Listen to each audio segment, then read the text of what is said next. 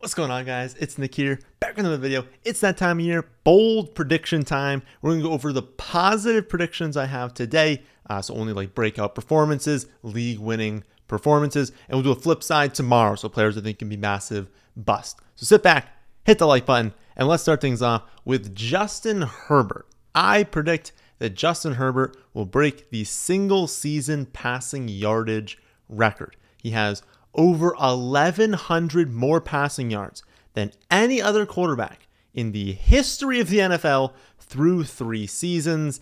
And that's with Allen, Williams, Ekeler, all missing time the last two years. It hasn't been like even Herbert has missed, um, has like had injuries that he's had to play through. And so it's like you've got Herbert having in- injuries, you've got Keenan Allen missing big chunks of time with injury, Mike Williams missing big chunks of time, Ekeler missing time. They've never had everyone fully healthy for an entire season. And yet, again, over 1,100 more passing yards than any other quarterback in the history of the NFL through their first three seasons. He now has an offensive coordinator this season that is going to throw the ball at a very high rate, going to play fast. That's just what he does. And then the Chargers drafted Quentin Johnston in the first round. Why'd they do that? Well, they wanted more YAC, they wanted more big play ability. That's also just going to help out the entire offense, make everything more efficient, make Justin Herbert's job a little bit easier. It's going to lead to more games where he's approaching 400 passing yards, which is what he's going to need to do sometimes. Don't have to average 400, but the record is 5,477 set by Peyton Manning back in 2013. So if Herbert plays a full 17 game season, which given the division they're in, pretty likely they're going to have to play all 17 weeks, uh, he's going to need 323 passing yards per game to break that. Uh, I think he makes that leap this season. I think uh, variance last year was not on their side. They got very unlucky last season. I don't think people truly appreciate how good of a quarterback Justin Herbert is and how good he's going to be with Quentin Johnston added to the attack this season. If everyone stays healthy, think he breaks the passing yard record, finishes the top three quarterback. And that's, you know, difficult for him to do because he doesn't have those same rushing projections as like Lamar, as Justin Fields, as uh, Jalen Hurts, as even Josh Allen. Like these guys have much better rushing production. I think he finished top three. If he breaks the record this season, great pick where he's going. Bijan, Next up, I think Bijan is going to have the best season of his career and finish as the running back one overall this season.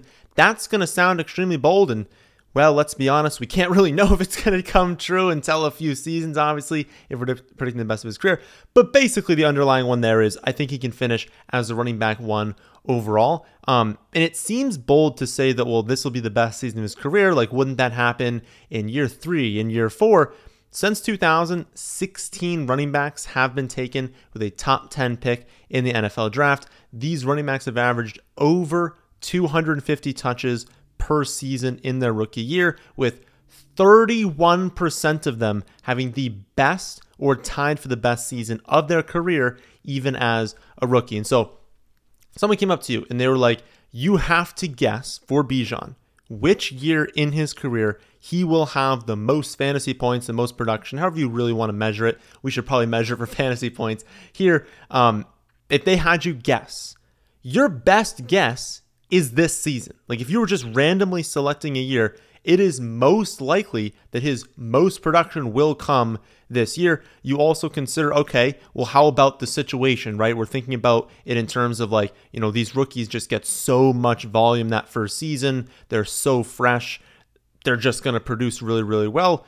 Well, you can also look at that situation. The Falcons have an unbelievably soft schedule this season. I believe they're second behind the Saints, but it's like Saints up here, Falcons right below them, cliff into number three. Like the Saints and the Falcons have very easy schedules. So there's going to be a lot of games where you're looking at the matchup and you're like, well, the Falcons aren't, you know, a top 10 team in the league probably, but you're going to keep looking at the schedule being like, well, that's a winnable game. That's a winnable game. This one is too.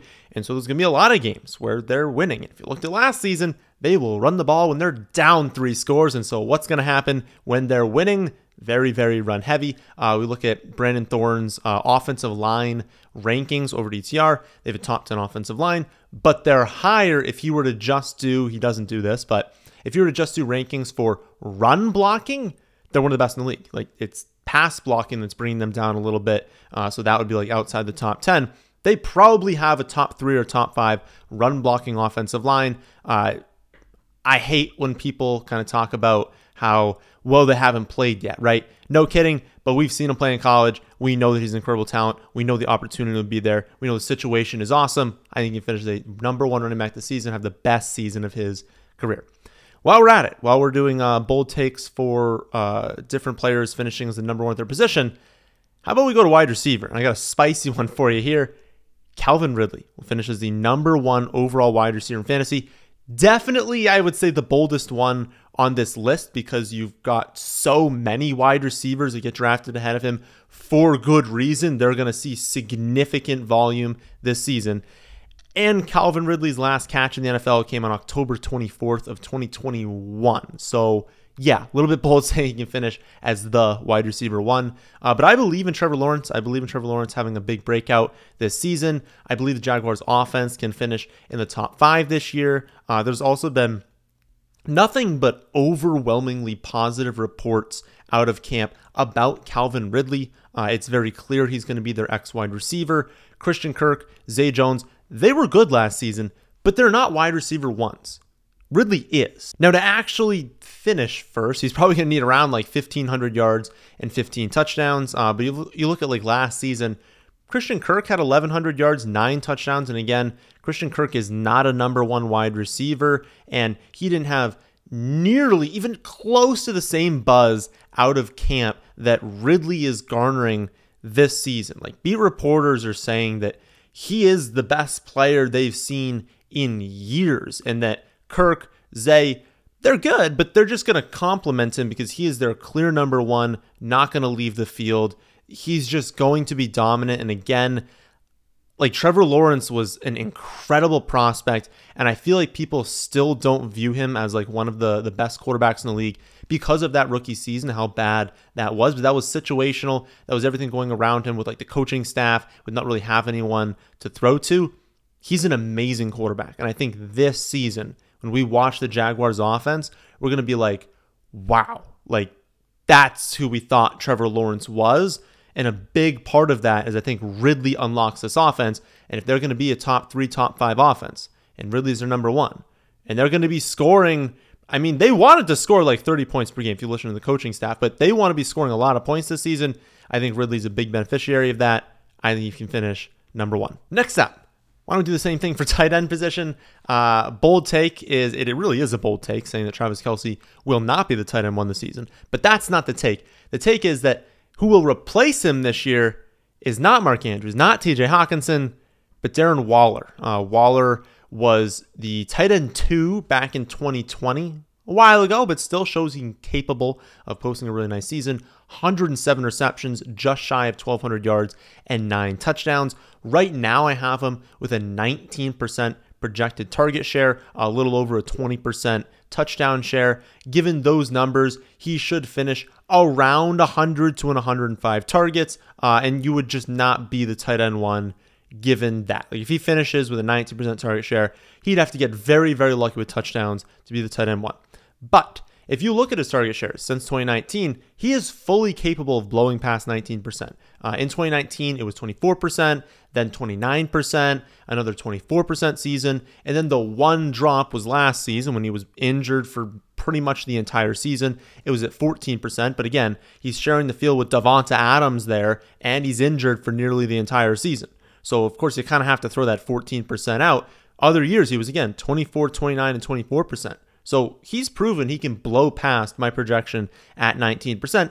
And if he were to finish the season around 24%, now he's pushing for over 130 targets. Well, now he doesn't need to get as lucky with touchdowns if he wants to challenge Travis Kelce. And given everything we've heard out of camp this summer, given everything we've seen in the preseason, it is very possible that targets are very consolidated around him this season. He's a featured weapon that he has many double digit target games. And given the player that he is, a highly efficient player in the receiving game, his yards per reception is really, really good. he can command those targets.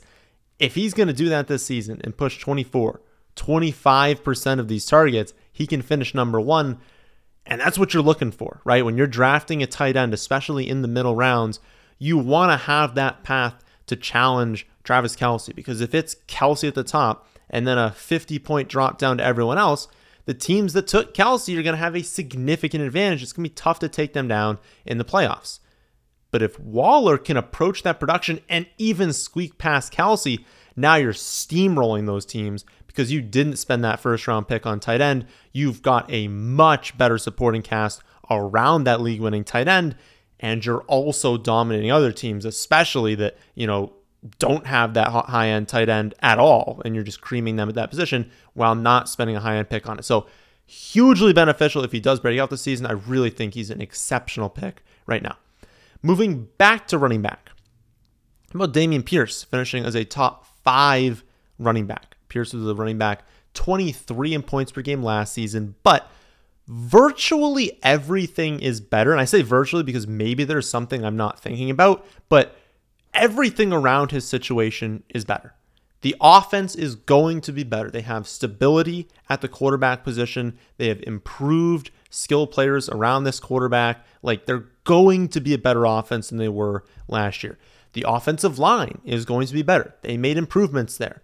The defense is going to be better. They made improvements there. That's a very good thing for running backs. It's going to lead to more wins. If the offense is a little bit better, the O line's a little bit better, the defense is better, they're going to be winning more in the second half. They didn't win very many games with Pierce last season. I think only one game he played in, they won. We know that a winning game script for any running back, it does not matter if you're a pass catching back or an early down back. It is better when your team is winning games. And if they have more second halves where they're winning, that's going to be very, very, very good for Dameon Pierce. And so if all those things happen, that's great. He's going to be playing more on third downs now. So in those losses, when they're not ahead in the second half, he will still be on the field. So now he's game script proof. He has a stronger understanding of the playbook and the scheme, something he's talked about being very important. He said that he was just not fully comfortable last season, didn't know everything, and that forced the coaching staff to not be able to play him in all these situations, to not throw him out there on third and nine, third and 10, to throw Rex Burkhead and these scrub running backs out there at times they actually took a lot more production than you would think. And so he's got a better understanding of that. And now he's got full confidence in the coaching staff. Like everything, everything is pointing to him being better this season. And what did he do last season? As a rookie, he had over 20 touches per game. Like he was really, really good last year, and everything points to it being much better this season. Dameon Pierce is going to be a league winning running back this season, and I truly believe that he can finish as a top five running back, and yet you can get him outside the top 50 on many platforms. Back to wide receiver. Jahan Dotson will outscore Terry McLaurin straight up the season, not saying when you take value into account because there's like a three round difference between these two. Straight up, Jahan Dotson outscores Terry McLaurin. Uh, McLaurin has been great, is great but he's maxed out as a wide receiver 20 in points per game. He does have this minor turf toe injury to start the season. I don't think that's going to be anything major, but we've seen him kind of battle through injuries in the past. And again, he's maxed out at 20th in points per game in situations where there was absolutely no target competition.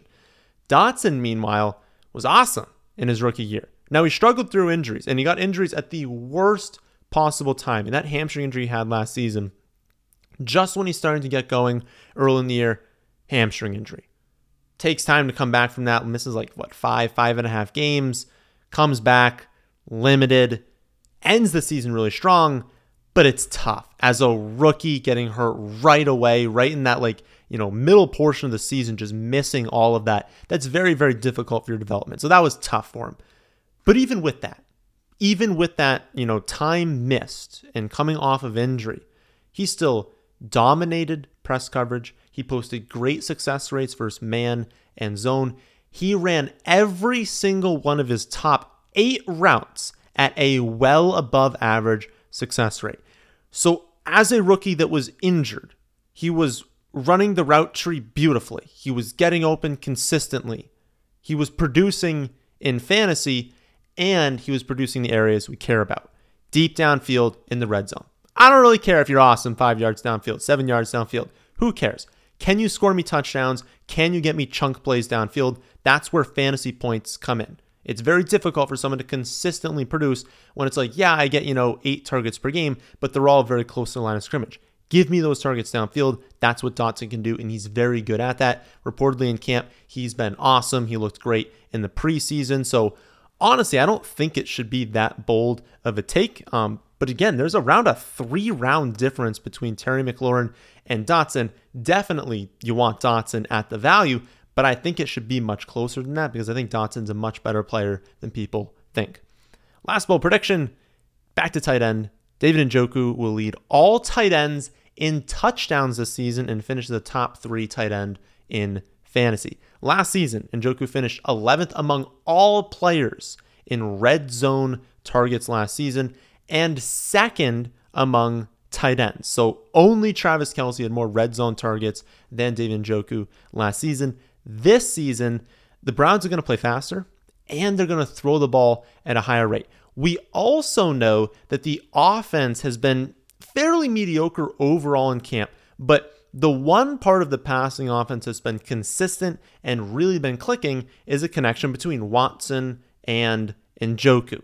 Uh, Njoku, unfortunately, you know, came into the league as a very high end prospect. We figured he would be very, very good in fantasy because he was, you know, such an athletic freak and so good in the receiving game. Hasn't really panned out, to be honest. He's maxed out at four touchdowns in his career. If he's going to lead all tight ends, he's got to be in that 10 to 12 range. And so, you know, on average, it's been taking him, you know, four, three or four years to really hit that mark. He has years where it's below four. Obviously, if his career best is four. But I really do think he's kind of set up for a breakout this season. The Browns offense has great skill players. Like they really do. This isn't, uh, you know, me saying that like they don't have good players that have to throw to Njoku. But they're pretty thin behind Chubb. Obviously, this traded for Pierre Strong. If you're trading for Pierre Strong, you're not very, you know, deep at that position. They have four decent wide receivers, but nothing really beyond that. So if they get some injuries to their wide receivers, that's really going to hurt because the drop off is like pretty steep behind what they have right now. And then Njoku is by far their best tight end. I mean, they've got Jordan Akins and Harrison Bryant behind him. That's not going to be anything. Like Njoku's going to be out there north of 95% of the snaps when healthy. And you got to figure, again, he was using the red zone last season. That connection has reportedly been very, very strong this summer, one of the bright spots of the offense. I think this is the year where he hits. And you can get him at a really good discount right now as the 10th tight end off boards. So, if you want to see my exact projections, my exact rankings in all different scoring formats, you can see that on my website, thefantasyfootballadvice.com. And if you want access to that for free, all you gotta do is sign up for your first underdog account today using promo code FFA and make a minimum $10 deposit. Do that in the following morning. You get an email from me with login information to my website that'll give you access to my redraft rankings, access to uh, all underdog content all season long and they'll double your initial deposit up to $100. So you put 75 in, they'll turn into 150. And then also my updated must draft players. You get a huge list. I think it's the top 61 must draft players this season. You'll have access to that list as well. So again, tomorrow is going to be uh, the flip side of this video, who I think could bust this season. And then after that, we're going to go over all the news you need to know over the last week. That, my friends, is the end of this one. Hope you all enjoyed. If you did, how about hitting the like button and how about subscribing to the channel if you're new here? Thanks for watching.